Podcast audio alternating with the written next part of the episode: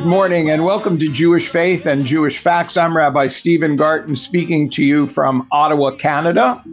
As listeners of our program know, each and every week I have the pleasure of unpacking a uh, reading from the Jewish text known as the Torah, the five books of Moses, the weekly reading. I uh, invite a guest to join me on our show and we explore some of the more interesting aspects of the parasha.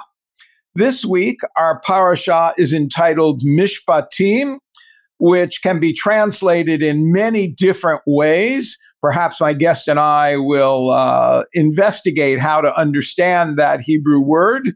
It begins in Exodus 21 and continues through Exodus 24. And it's the weekly portion that immediately follows the revelation at Mount Sinai, which we discussed in a previous show.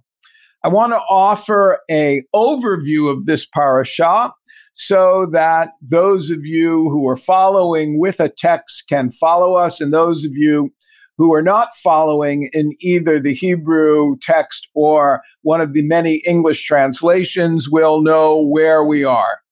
Following last week's revelation at Sinai, the eternal God of the Israelites legislates a series of laws for the people of Israel.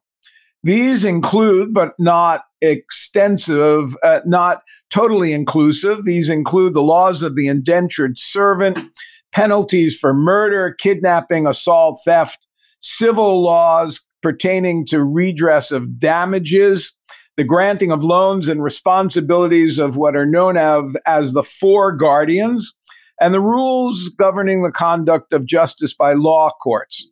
Also included in this week's portion are laws warning against mistreatment of foreigners, the observance of the seasonal festivals and agricultural gifts that are to be brought to the Holy Temple in Jerusalem, in prohibition against cooking with meat with milk, and the uh, commandment with regard to prayer as the tradition understands it. Although the parasha of this week contains 53 commandments, uh, tradition interprets it as there are 23 uh, positive commandments and 30 prohibition. Once we leave the litany of commandments or mishpatim, uh, the Torah portion continues, and God promises to bring the people of Israel to the Holy Land and warns them against assuming pagan ways of its current inhabitants. The people exclaim at the end of the parasha, we will do and we will hear na'aseh nishma, all that the Eternal commands us. Leaving Aaron and Hur in charge of the Israelite camp, Moses ascends Mount Sinai and remains there for 40 days and 40 nights to receive the Torah. That is the traditional understanding of what takes place in our parsha.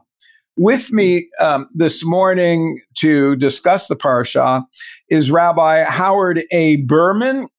Uh, Rabbi Berman, uh, after attending undergraduate degree in European history from the University of London in England, studied for the rabbinate at the Leo Baeck College in London, the Hebrew University in Jerusalem, and the Hebrew Union College Jewish Institute of Religion in Cincinnati, where he received a degree of Masters of Hebrew Letters and was ordained as a rabbi.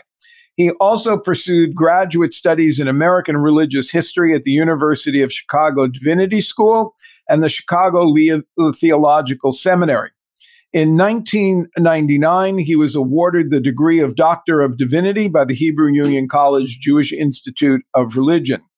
In a moment, Rabbi Berman will share with us his congregational experience, but it's important to note that um, Rabbi Berman is the co editor of the Union Prayer Book Sinai edition, the revised contemporary language version of the original Union Prayer Book.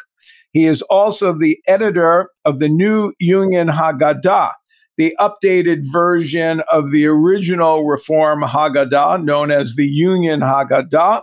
And he is one of the uh, guiding lights in uh, reintroducing to North American Judaism what is known as classical Reform Judaism, which perhaps he'll speak to in a moment. Rabbi Berman, welcome to Jewish Faith and Jewish Facts. Thank you, Rabbi Garten. Wonderful to be with you today. A pleasure to have you. Um, I didn't list some of your wonderful congregational accomplishments. Perhaps you'll inform our con- our listeners where you've had the pleasure of serving as a rabbi. Well, my career has actually been, um, for me, an incredibly meaningful way of carrying through the philosophy that you alluded to of the historic liberal progressive understanding of Jewish tradition that is known as classical Reform Judaism, that was grounded in the early history of our movement in the 19th and 20th centuries.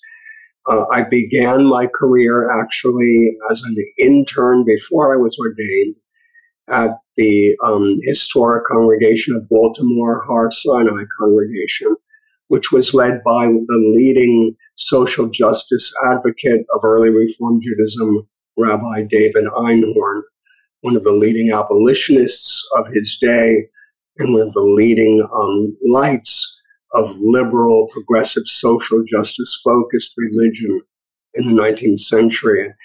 Uh, to have been his successor, and then right after ordination, going to Temple Emmanuel in New York City, uh, which again was a long term bastion of this uh, historic liberal position, uh, enabled me to carry through that thread uh, and from there uh, becoming the senior rabbi of Chicago Sinai congregation, which has been long regarded as one of the national bastions of this um, historic liberal expression of Reform Judaism, with some of the great rabbis of our movement as my predecessors.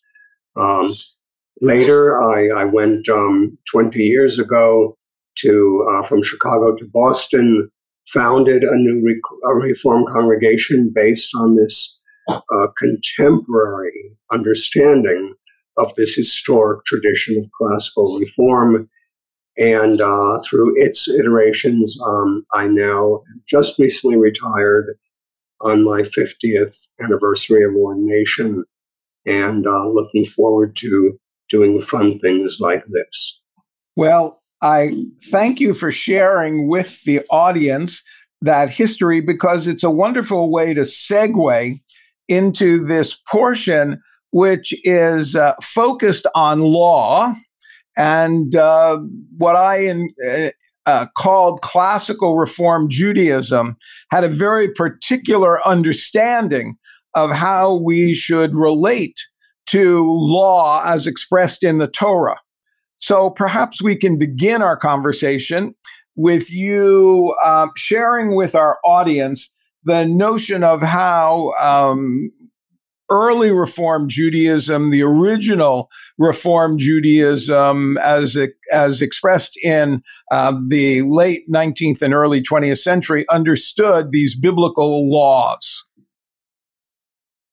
One of the most important goals of the early reform movement and the new progressive vision that emerged in Europe in the early 19th century was to address the reality that the place of law, ritual law, even civil law, uh, communal law that had been so central to uh, Jewish experience from the biblical period that that needed to be um, approached in a new way, uh, particularly in that period of the what's known as the emancipation, when Jews of Europe um, in early United States were becoming full citizens, uh, no longer isolated from Western culture in the locked ghettos of Europe, and now that Jews were considered full citizens and subject to the legal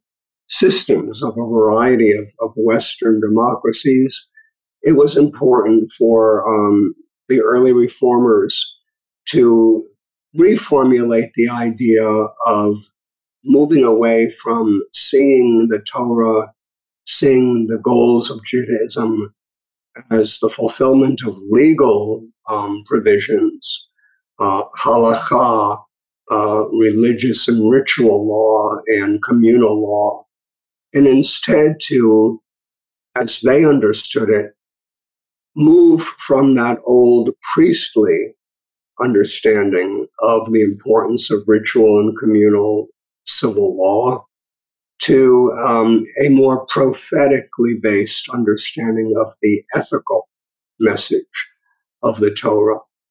And um, this parasha that we're discussing, Mishpatim, um, is a perfect example of uh, the beginnings of the narrative of legal provisions and ordinances that um, would be and still are sometimes a difficult challenge for the modern reader to understand and to appreciate. And the reformers felt that more important than the legalistic provision was what was the ethical mandate that these laws and provisions and rituals were trying to express. And so that is really, I think, where Mishpatim, where this focus on law first comes in the Torah. Um, this is where we can have a particular understanding of this week's reading. That, that's very helpful, and I hope our listeners um, are able to make the transition from what appears to be simply a uh, listing of what you and I and others might uh, identify as civil law um, and not um, obvious religious law. If we're speaking about murder and kidnapping and assault and theft and redress of damages and granting of loans, um, one would see that as more in line with a civil authority than a religious authority.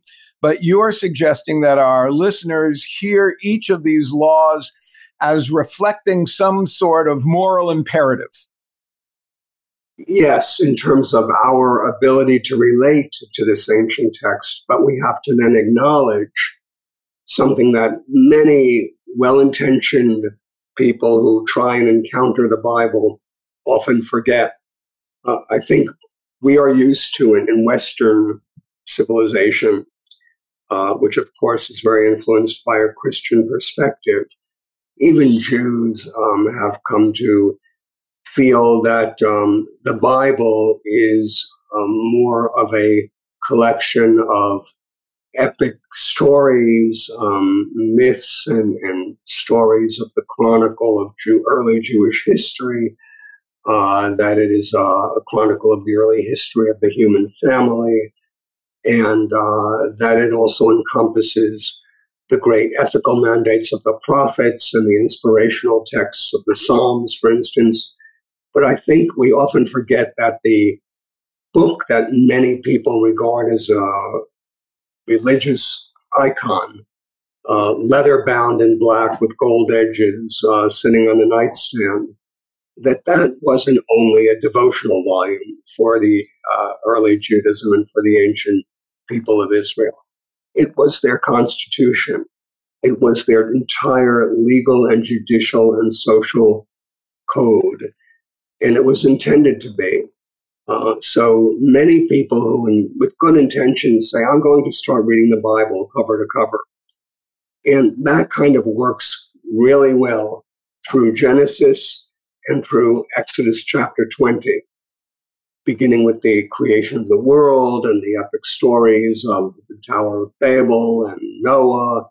And, um, and then, of course, the patriarchs and matriarchs uh, the stories of Abraham and Isaac and Jacob and Sarah and Rebecca, Rachel and Leah, and then the Joseph stories, and then, of course, the beginnings of the Exodus narrative.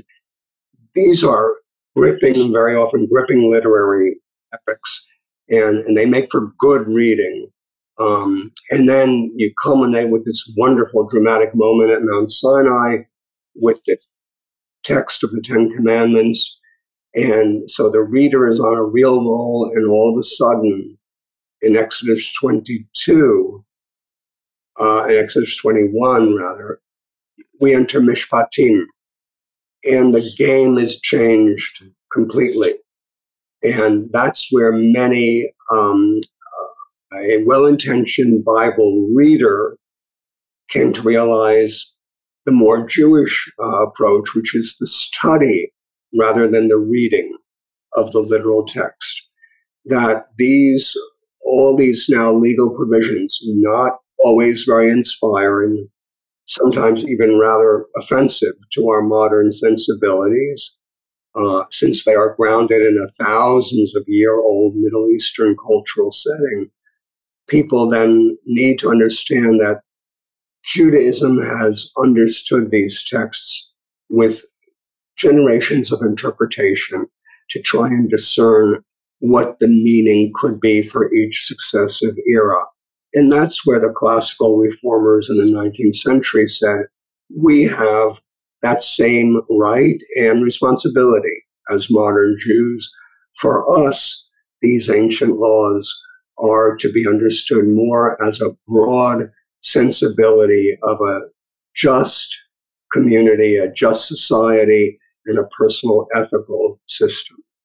So, if I understand what you're saying, it's not the individual law that you and the adherents of classical Judaism, um, Reform Judaism, would um, focus on, but the broader conceptual design of these laws, namely um, whether the law of regarding loans um, is actually um, an imperative from the divine uh, being is less important than the kind of society that these laws together are attempting to promulgate. Is that a fair restatement? Yeah, I, think it, I think it is, with the understanding that one of the basic premises of all Reform Judaism is that these are not the literal words of the divine being. They are the collective uh, paths and journeys that our ancestors took in search of God's presence and will, but that they represent human understandings and formulations of spiritual truth. So for us to understand that um, what these laws meant at a certain time and place, uh, 3,500 years ago in the desert, is very different than what these concepts can mean for us in the modern world. It is in no way lessening their sanctity. It is in no way denying that these are divine in, in, in, in the spirit, but these were human narratives, human formulations of um, of a early Jewish people whose whole understanding of reality was to try and understand what God wanted of them. So, as you um, shared with us your congregational experience, which took you from Baltimore to Chicago to Boston, and perhaps a couple of stops in between before retirement, um, and you took a parsha like this, would you explain it to your congregants um, as something that was um, divinely inspired literature or just um, literature which had the imprint of historical importance to the Jewish people? Um, I would definitely focus on the earlier uh, position that this is divinely inspired, um, both in terms of its the human mind and conscience created by the divine that gave our ancestors the sensibilities and interest in providing this view of reality and gives us the same. Um, and I wouldn't even use the word literature. It's it's literary, but to me, it's um, beyond literature. It is still holy scripture, but holy scripture meaning that it emerges out of the human quest for the divine, rather than um, a stenographer's version of what Moses heard at the top of Mount Sinai. It is true that in traditional Judaism, Um, however, we understand that, but let's not categorize traditional Judaism by denominational um, adjectives, but uh, or uh, adjectival. Uh, but traditional Judaism understood this as Moses was the stenographer.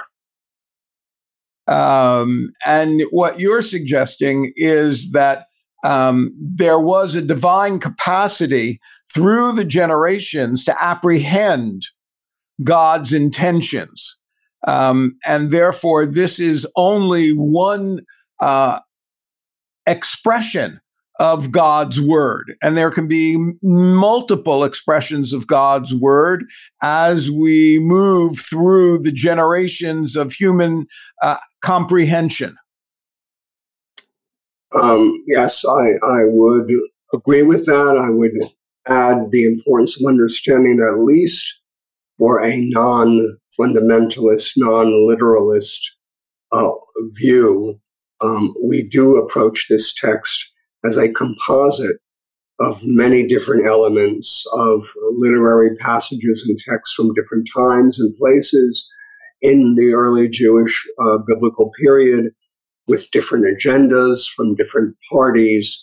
Uh, this is not a book that um, you know Moses sat down and started uh, writing. It's it's a seamless, seamless tapestry, if you will, of a variety of texts that were um, put together, sewn together, if we will, uh, sometimes with uh, an intent culturally and literarily that might not necessarily be the way we in 20th century Western civilization would see the connections. But um, it definitely represents the idea of um, multiple sources, all considered to be of divine inspiration, if not revelation, um, all being reverently and, and with great sanctity being culled together to form what would emerge as a coherent holy scripture. We, I mentioned, and you did as well, that the litany of laws in this Torah portion um, sometimes amounts to over 50 laws. Um, and while it begins as a series of laws more easily identified as civil, the portion does seem to um, conclude with reminders of ritual obligations. And one of the most well known uh, statements is that you shall not boil a kid in its mother's milk. Um, which has been interpreted over the generations to be the foundational statement regarding uh, kashrut. Um, kosher meaning uh, that which is fit to eat. Um, from your perspective, how would you um, explain to our listeners um, through your eyes how they should understand this um, simple phrase do not boil a kid in its mother's milk which doesn't necessarily talk about separate dishes and separate pots or any of that?